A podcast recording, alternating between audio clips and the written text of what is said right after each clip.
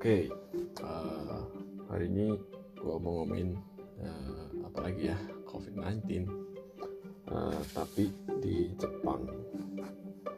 Nah, virus corona di Jepang itu pertama kali masuk itu bulan Januari, uh, tepatnya tanggal 15. Nah, pada awal-awalnya di Jepang pasien-pasien pertama virus corona ini ya sama kayak di uh, negara lain juga.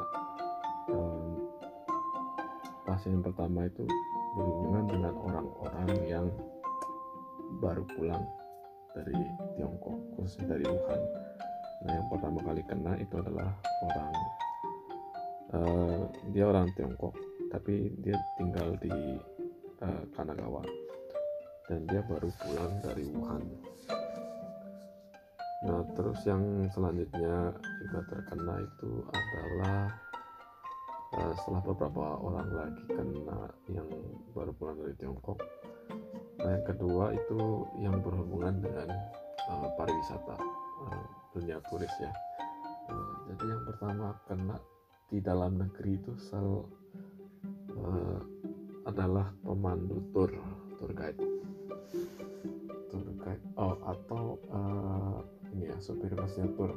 Mana yang pertama tuh gue gak lupa.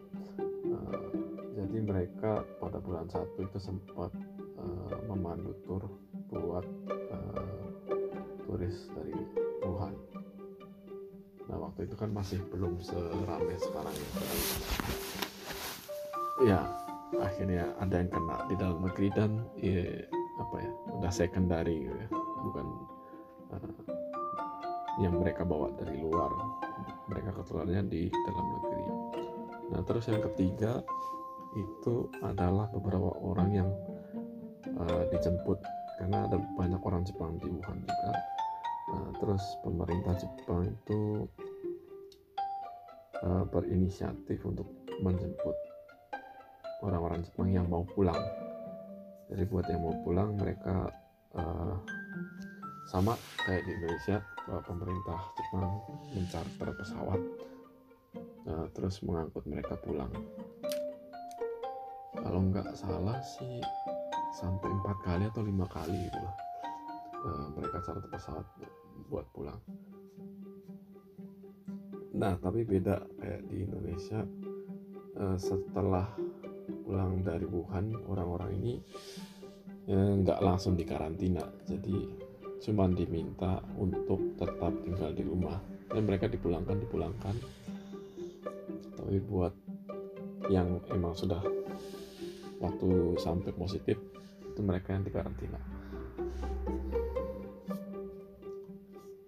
Nah akhir bulan dulu uh, akhir bulan satu itu jumlah pasiennya nah, boleh dibilang masih sedikit lah. Masih penularan dalam negeri ya selain dari yang uh, supir supir bus tour sama pemandu turnya itu boleh dibilang nggak ada. Uh, jumlah pasiennya itu masih di bawah 20 orang total.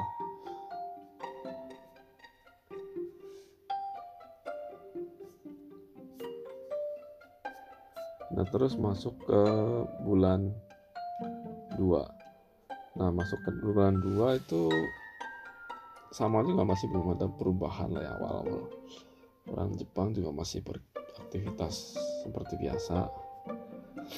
Ada satu orang yang akhirnya ketahuan uh, terkena virus corona tapi nggak jelas penularannya nggak jelas rutannya tapi ya masih belum widespread. Hmm, nah setelah itu uh, peristiwa gede yang lain yang virus corona itu adalah penularan di atas kapal pesiar. Kapal pesiar Diamond Princess. Ini di Indonesia juga jadi berita heboh karena ada beberapa awak kapalnya Diamond Princess itu yang ternyata orang Indonesia dan mereka positif ya. Akhirnya mereka dirawat di Jepang setelah pulih baru kalau nggak salah pemerintah Indonesia menjemput ya mereka pulang tapi uh, berita tentang virus corona itu meskipun masih penyebarannya sangat lambat itu udah mulai mendominasi lah setiap hari ada gitu. Nah setelah tanggal eh, tanggal 11 ya bulan 2 tanggal 11 WHO mengumumkan oh ini eh, virus baru namanya eh, COVID-19 atau eh, itu eh, mulai rame. Mulai banyak eh, berita-berita tentang eh, virus corona ini ya. Nah kemudian apa yang terjadi di Jepang juga itu eh, di dalam negerinya udah mulai kelangkaan masker pertama.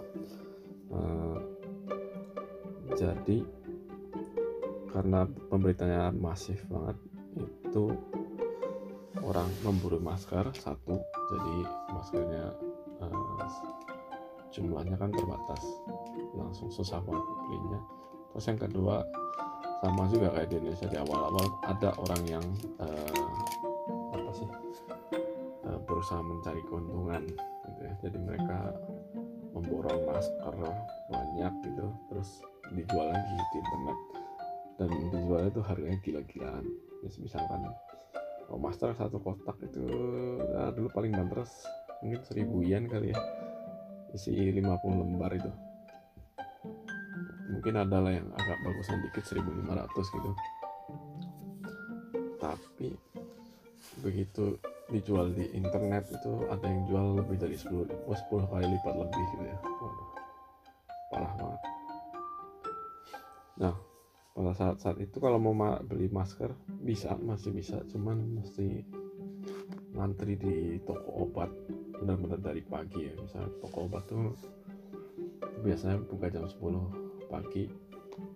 Hmm, udah mulai ngantri dari jam se- setengah sembilan atau jam sembilan. Gitu tanpa ada informasi hari itu maskernya ada atau enggak. Jadi sering juga orang pada eh, apa sih eh, ngantri pagi-pagi begitu staff toko obatnya itu keluar buka dibilang oh hari ini nggak ada stok masker gitu ya.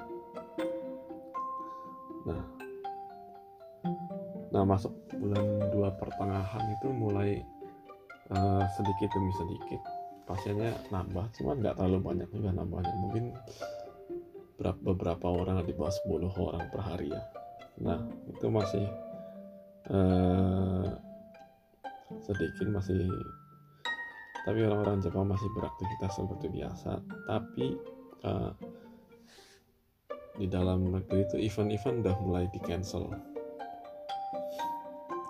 jadi eh, apa sih kayak pertandingan olahraga itu ditunda atau enggak kalaupun digelar tanpa penonton nah mulai tanggal-tanggal apa ya udah mulai dekat-dekat eh, Februari akhir. Ini apa sih? Eh, komunitas kayak mungkin kalau di Indonesia kayak Ikatan Dokter Indonesia itu gitu ya. Pokoknya orang-orang yang pakar-pakar itu udah mulai khawatir. Dibilang ini kalau dalam satu dua pekan nggak melakukan apa-apa eh, bakal naik secara drastis gitu. Nah efeknya ini, ini dari pemerintah masih belum ada apa-apa nih. Efeknya eh, orang-orang tuh eh, terutama yang untuk rekreasional kayak event atau mereka eh, hotel atau apa sih eh, liburan itu banyak sekali yang di cancel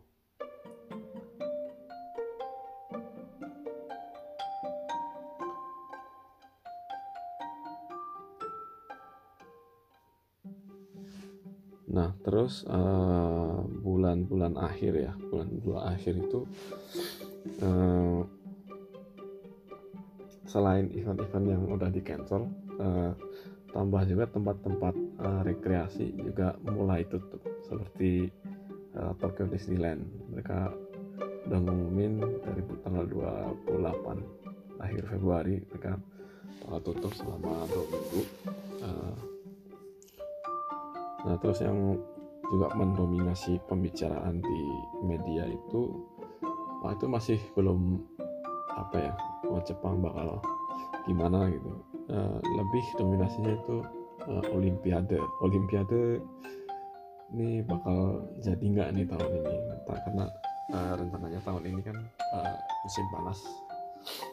Bulan-bulan tujuh itu kan uh, bakal digelar Olimpiade di Tokyo. Nah pada saat itu pemerintah Jepang tuh masih yang berusaha optimis untuk menggelar Olimpiade tahun ini juga. Cuman uh, dari negara-negara lain tuh udah mulai khawatir. Jadi ada beberapa member uh, negara lain yang udah mulai oh ini harusnya tahun ini di stop aja gitu. Nah terus dari IOC komite uh, Olimpiade internasional itu juga ada beberapa member yang udah mulai uh, mereka kayak press release bilang uh, mereka komentarnya apa sih? Ini harus benar-benar dipertimbangin dan uh, mungkin bakal ambil keputusan sebelum bulan 5 gitu ya. bulan 5 itu sebagai deadline-nya ambil keputusan apakah olimpiade bakal digelar atau enggak. Nah terus masuk bulan 3 hmm, masuk bulan 3 itu uh, di Jepang uh, orang yang terinfeksi sama virus corona itu jumlahnya mencapai 232 termasuk ada beberapa yang nggak uh, bergejala itu ya. Nah masih juga pemerintah Jepang itu masih belum mengambil tindakan apa-apa. Uh, tapi bulan 3 awal-awal gitu mereka udah mulai uh, untuk sekolahan uh, diliburkan. Jadi mereka mengambil keputusan untuk meliburin sekolah selama dua minggu. Nah terus tanggal 5 nya uh, tambahan lagi uh, Jepang juga mengambil keputusan untuk uh, menutup perbatasan terhadap uh, apa, visitor dari Tiongkok, Korea, sama Iran karena tiga negara ini yang uh, pada saat itu pada saat itu jumlah pasiennya paling banyak.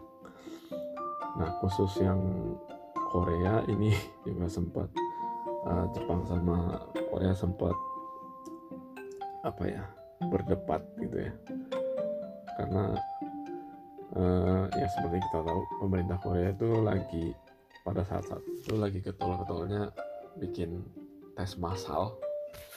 Jadi ngetes tracing segala macam uh, orang yang terinfeksi. Terus mereka juga uh, random test oh, bukan random test ya kayak uh, drive thru test ya. Di tes uh, di, uh, di dalam mobil gitu secara massal jadi memang secara grafiknya waktu itu pasien corona di Korea lagi naik-naiknya. Tapi menurut pemerintah Korea ini kalau kita tunggu sebentar uh, ini di Korea bakal stabil dia bilang gitu kan. Pokoknya gitu deh. Nah jadinya pada saat itu kalau nggak salah uh, pemerintah Korea itu juga membalas gitu ya. Uh, mereka me, apa ya bukan mengcancel jadi ada beberapa uh, mereka me, jadi membatalkan membatalkan visa untuk orang-orang Jepang yang uh, bakal uh, bakal berkunjung ke Korea gitu ya setelah tanggal itu. Nah setelah itu baru sekitar tanggal 10 ya pemerintah akhirnya um, meminta kepada pem, uh, rakyat Jepang penduduk Jepang untuk kalau bisa kalau bisa uh, untuk tinggal di rumah. Dan untuk waktu itu uh, dibilangnya kan uh, penduduk Jepang itu sebisa mungkin menghindari yang namanya samitsu uh, atau tiga mitsu mitsu no sang ah mitsu no mitsu mitsu no mitsu gimana nah mitsu no mitsu atau tiga mitsu itu apa aja misu sama misetsu itu artinya rapat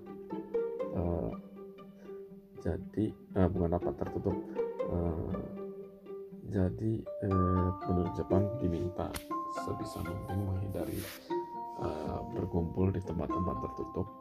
Terus misu itu artinya padat. Jadi uh, untuk menghindari tempat-tempat yang banyak orang.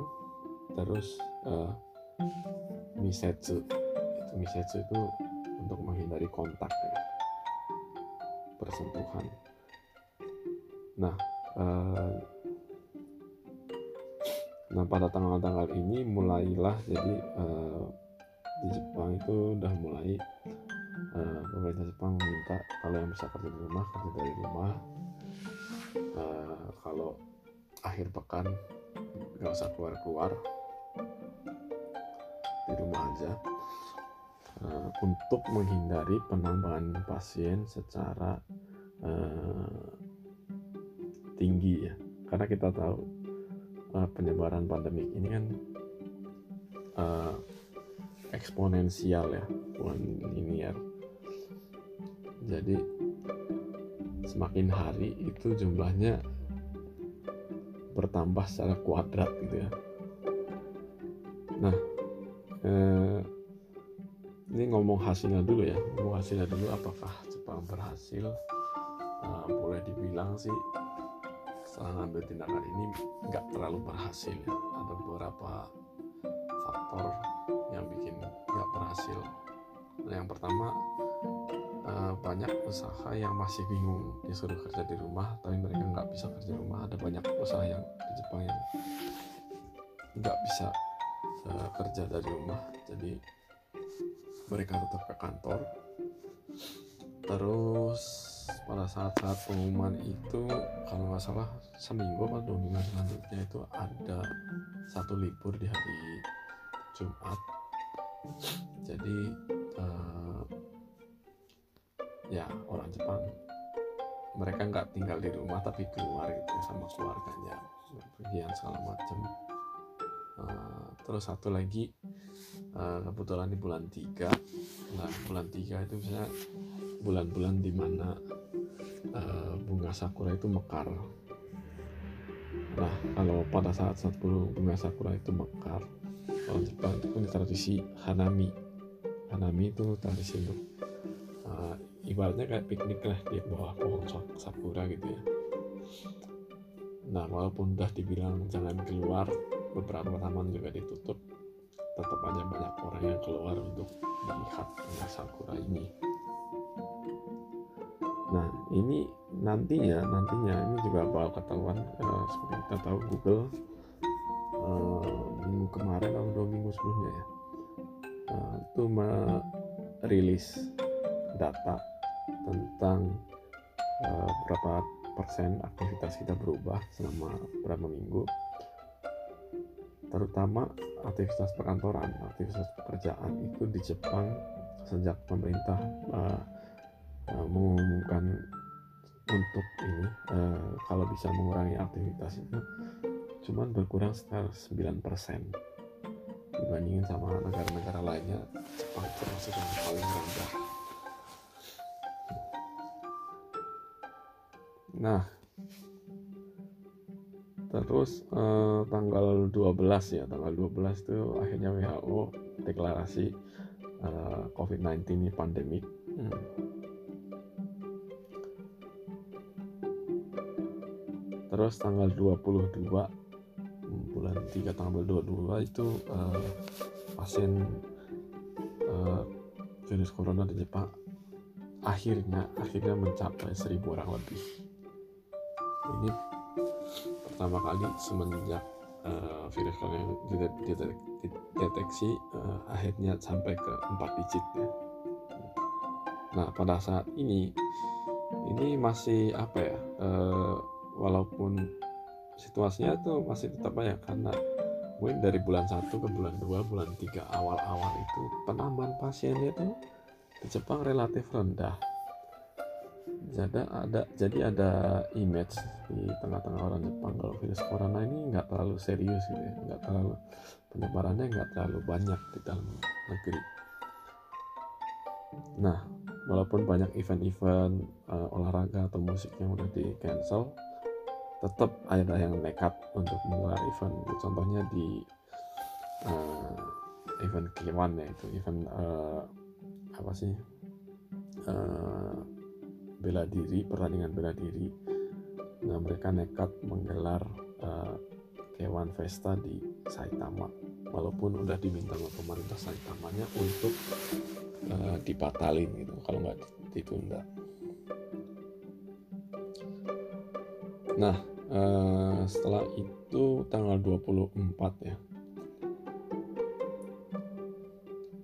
Tanggal 24 itu akhirnya setelah uh, ya setelah melihat keadaan dunia juga setelah uh, pemerintah Jepang itu juga berbicara sama IOC mereka akhirnya memutuskan untuk menunda Olimpiade. Olimpiade Jep, uh, Tokyo 2020 ke tahun berikutnya 2021 nah uh,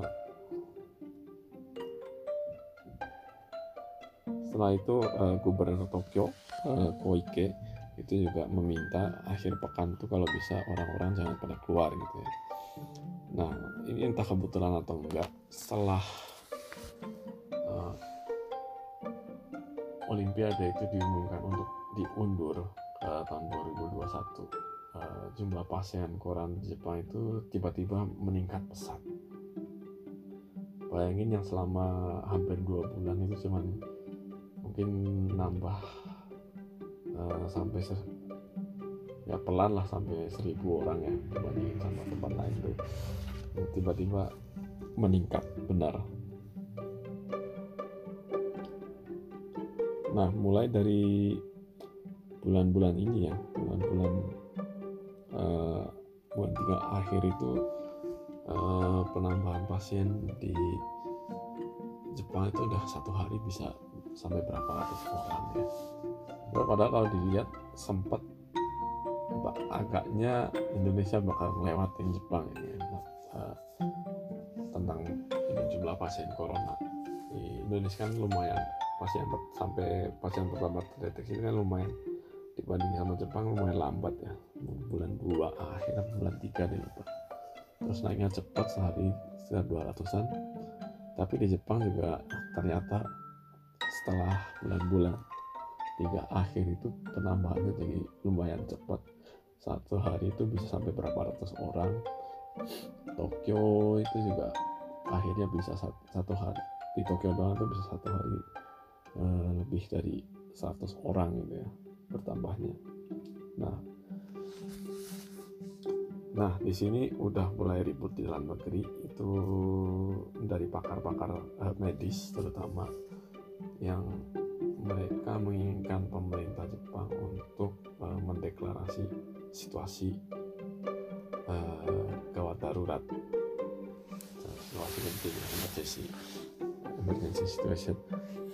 Uh, karena mereka melihat ini kalau pertambahan pasien uh, virus coronanya nggak berkurang ada kemungkinan uh,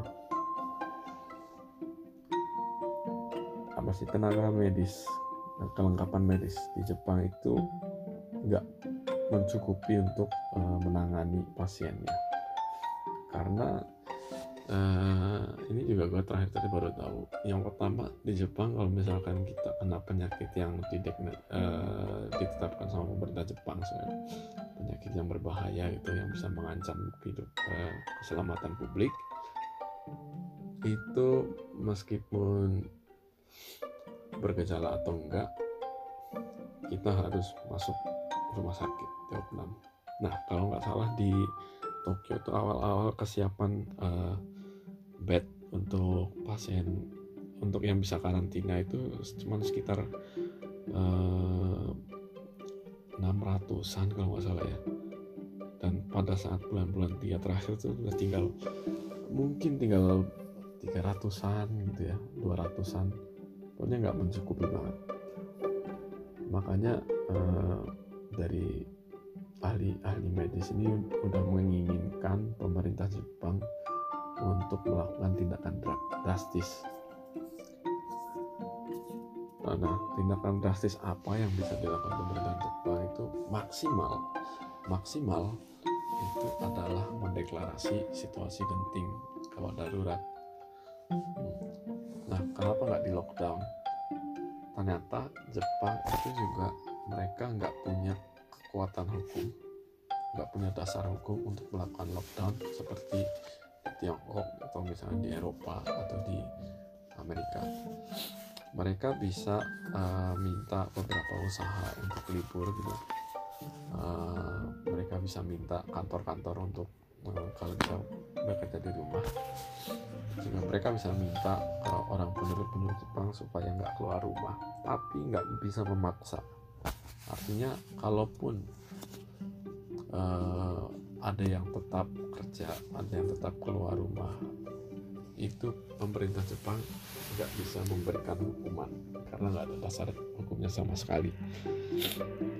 Nah tapi kalau di deklarasi uh, apa uh, situasi darurat itu pemerintah Jepang bisa men menunjuk gitu menunjuk usaha-usaha apa yang mereka minta untuk libur walaupun walaupun uh, ada sisi lainnya juga. Kalau misalkan uh, pemerintah Jepang itu menunjuk suatu usaha untuk tutup untuk libur uh, mereka harus memberikan kompensasi. Nah ini ntar gue ngomongin lagi. Nah terus yang kedua karena pemerintah Jepang nggak lockdown kenapa pemerintah juga pemerintah Jepang juga nggak melakukan tes massal misalnya di uh, Korea gitu.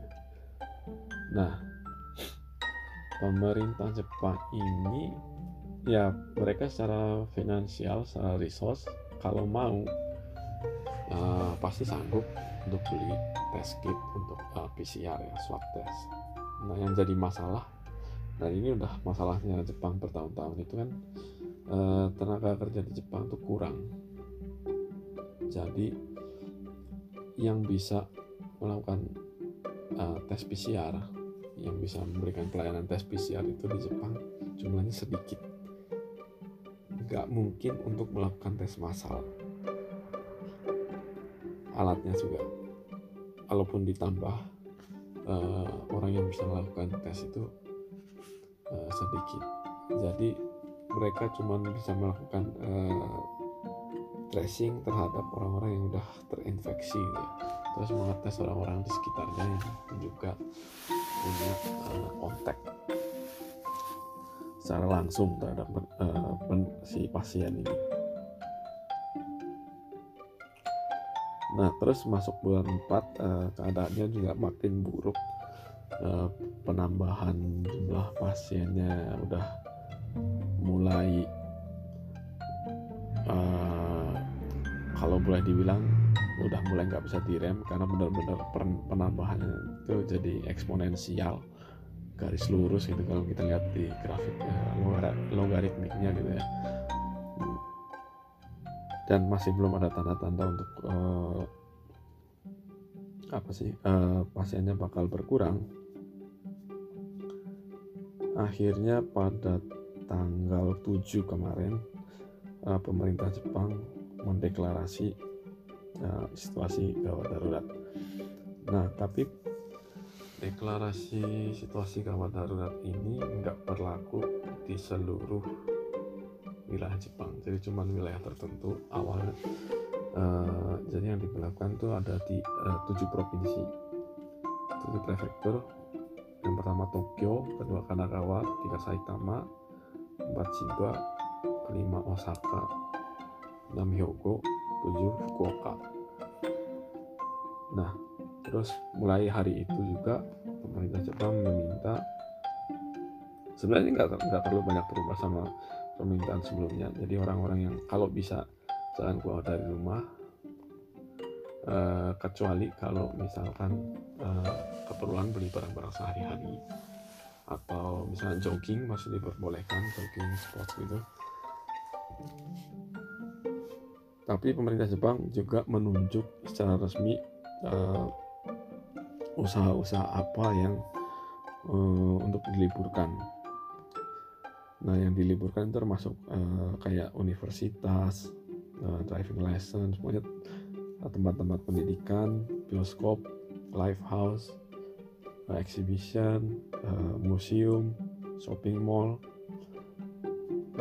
toko-toko uh, baju misalkan gitu ya. Terus uh, juga tempat-tempat hiburan malam ini termasuk juga night club cafe terus yang dimaksud sini itu kayak uh, toko-toko uh, uh, kayak internet cafe mangga cafe terus uh, karaoke pachinko segala macam nah ini ada yang menarik masalah penentuan mana yang usaha apa yang mesti ditutup usaha apa yang enggak uh, ini sempat terjadi perdebatan antara pemerintah pusat sama pemerintah Tokyo setelah uh, situasi keadaan itu diberlakukan. Nah ternyata uh, pemahaman, pemahaman mereka ada yang berbeda itu masalah uh, usaha mana yang mesti ditutup sama usaha yang mana yang dibuka.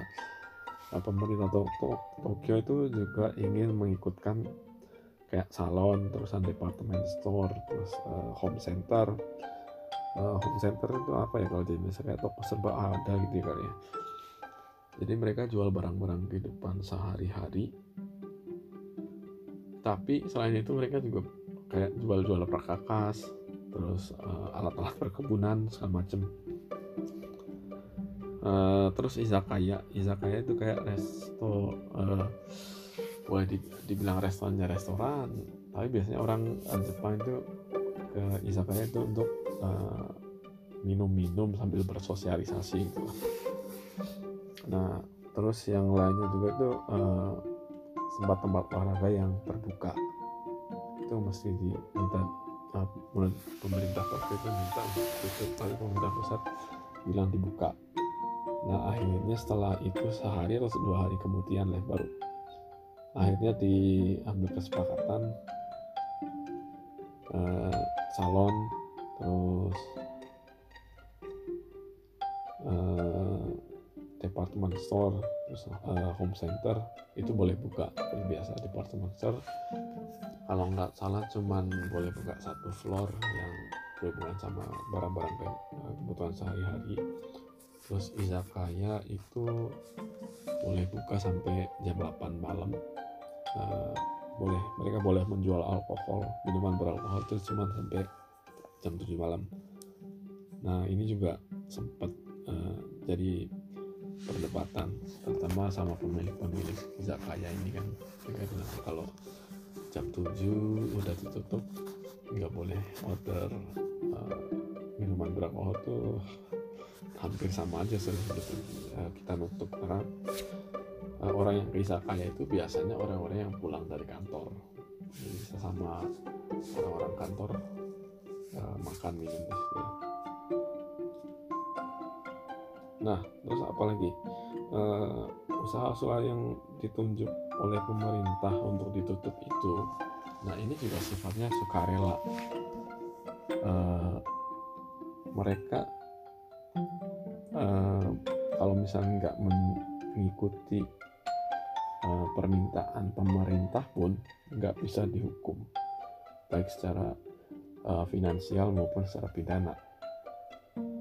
Nah, buat usaha-usaha yang uh, mengikuti permintaan pemerintah, mereka akan dapat namanya kompensasi, uang kompensasi. Tapi uang kompensasi ini banyak yang bilang jumlahnya terlalu sedikit ya.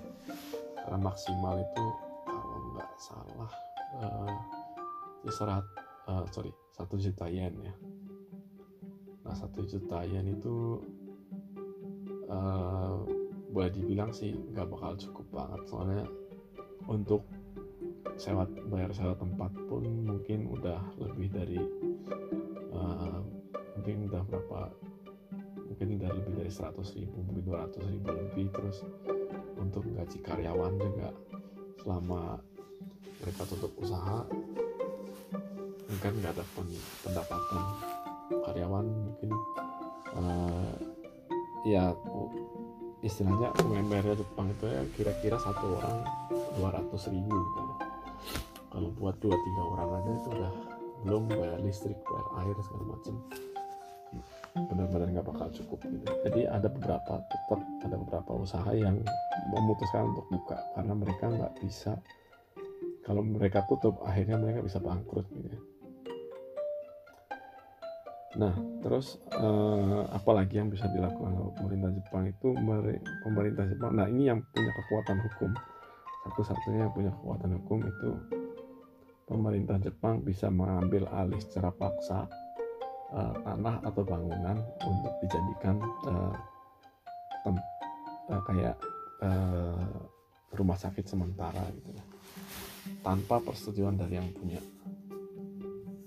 Nah, jadi eh, tadi gua sempat ngomong dikit kalau di Jepang misalnya lu terkena virus corona itu lu harus dirawat di rumah sakit. Tapi karena makin hari eh, makin sedikit eh, jumlah eh, kamar karantina yang bisa dipakai. Jadi eh, kayak misalnya di Tokyo itu udah mulai di pemerintah Jepang itu bekerja sama dengan hotel ya ada bisnis hotel namanya Toyokoin. Uh, mereka membuka kalau nggak salah 200 2000 kamar gitu ya untuk mengisolasi orang-orang yang udah terkena virus corona tapi gejalanya ringan ataupun uh, tanpa gejala. Jadi yang di rumah sakit itu dia akan diprioritaskan untuk pasien-pasien yang uh, gejalanya berat. Nah seperti kita tahu uh, gejala ringan itu definisinya kan uh, kayak blur banget ya definisi ringan itu asal lu nggak butuh alat bantu napas seperti tabung oksigen atau ventilator untuk uh, meringankan gejalanya. Ya karena belum ada obatnya juga kan. Uh, tapi tetap aja kalau uh, bisa aja meskipun dibilang gejalanya ringan tapi ya uh, gejalanya lumayan berat gitu ya nah terus uh, yang ada lagi itu adalah uh, jumlah ventilator ya. Jumlah ventilator itu juga pemerintah Jerman minta ke beberapa uh, perusahaan ventilator untuk meningkatkan produksi satu. Terus yang kedua mereka juga minta bantuan dari uh, perusahaan yang memproduksi ventilator untuk uh, hewan. Nah sebenarnya ventilator yang untuk digunakan untuk hewan itu ternyata ya cara kerjanya sama sama ventilator yang digunakan buat manusia. Jadi ya uh, itu akan uh, beberapa ya akan dialih fungsikan bukan dialih fungsikan sih. Mereka bakal produksi walaupun itu sebenarnya untuk hewan bakal digunakan untuk pasien-pasien uh, virus corona. Nah pemerintah Jepang ini menargetkan menargetkan kalau bisa uh,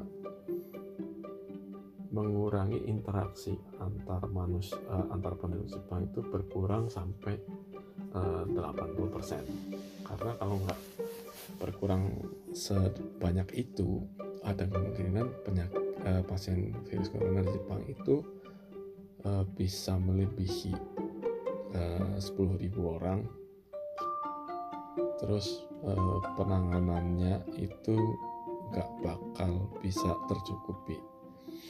Karena uh, kapasitas rumah sakitnya kurang, peralatannya kurang, staf medisnya juga kurang.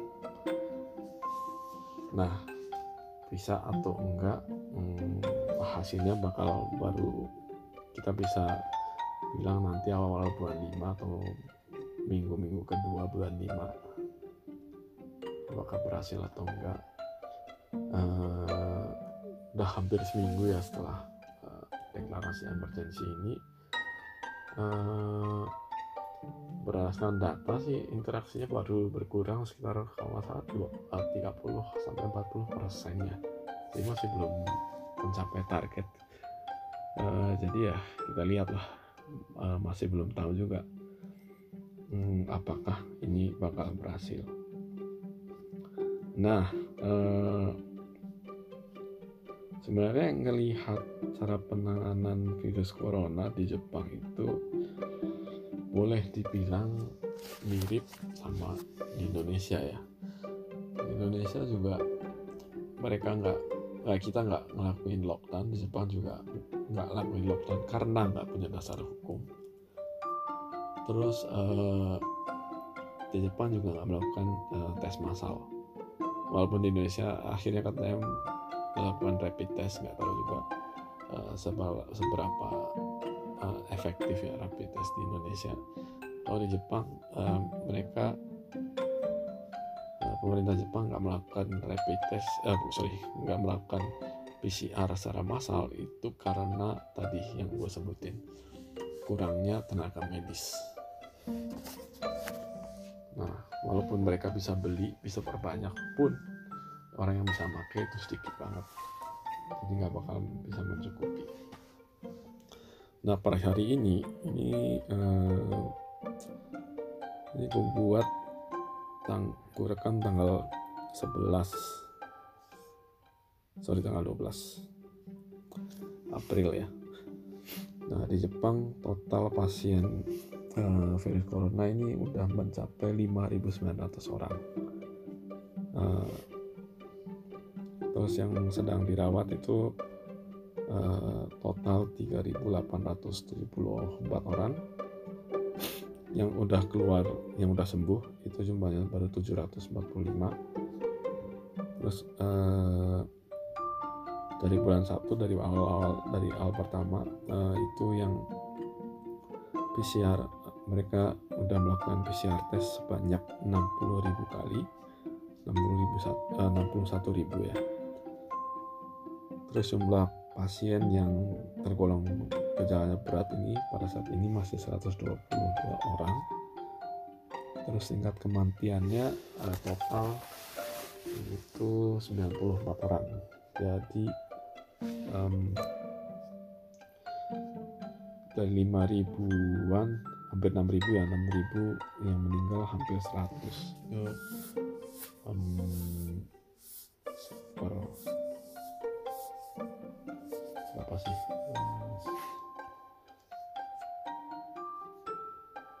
Lima ratus seratus bagi enam ribu. Jadi sekitar 1,6 persen ya 2 persen hampir 2 persen lah uh, kurang lebih mirip-mirip lah sama data yang di uh, di di Tiongkok ataupun di Korea ya. Tingkat kematiannya kira-kira segitu nah kalau di Indonesia tingkat kematiannya tinggi mungkin karena dikarenakan uh, jumlah tesnya yang kurang. Jadi yang deteksi itu yang udah bergejala ataupun yang gejalanya udah parah kemudian akhirnya meninggal. Kalau di Jepang walaupun tes PCR-nya sedikit uh, nggak tes massal tapi mungkin udah cukup uh, menggambarkan keadaan lah ya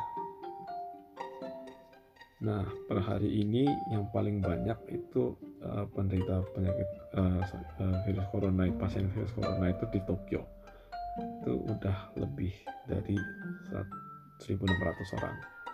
Mungkin sebentar lagi udah hampir mau uh, sampai 2000 karena empat hari terakhir ini uh, Tokyo terus memperbaiki, bukan memperbaiki ya, memperbaharui rekor uh, pasien corona baru. Itu udah empat hari berturut-turut jumlahnya naik terus dan uh, lebih tinggi dari yang sebelum-sebelumnya terus yang kemudian itu tinggi itu di Osaka terus Kanagawa, Chiba, Saitama, Hyogo. Nah ini yang menarik. Selanjutnya itu di Aichi-ken dan Hokkaido. Aichi-ken itu nggak termasuk di wilayah yang dideklarasi emergensi walaupun pasiennya banyak.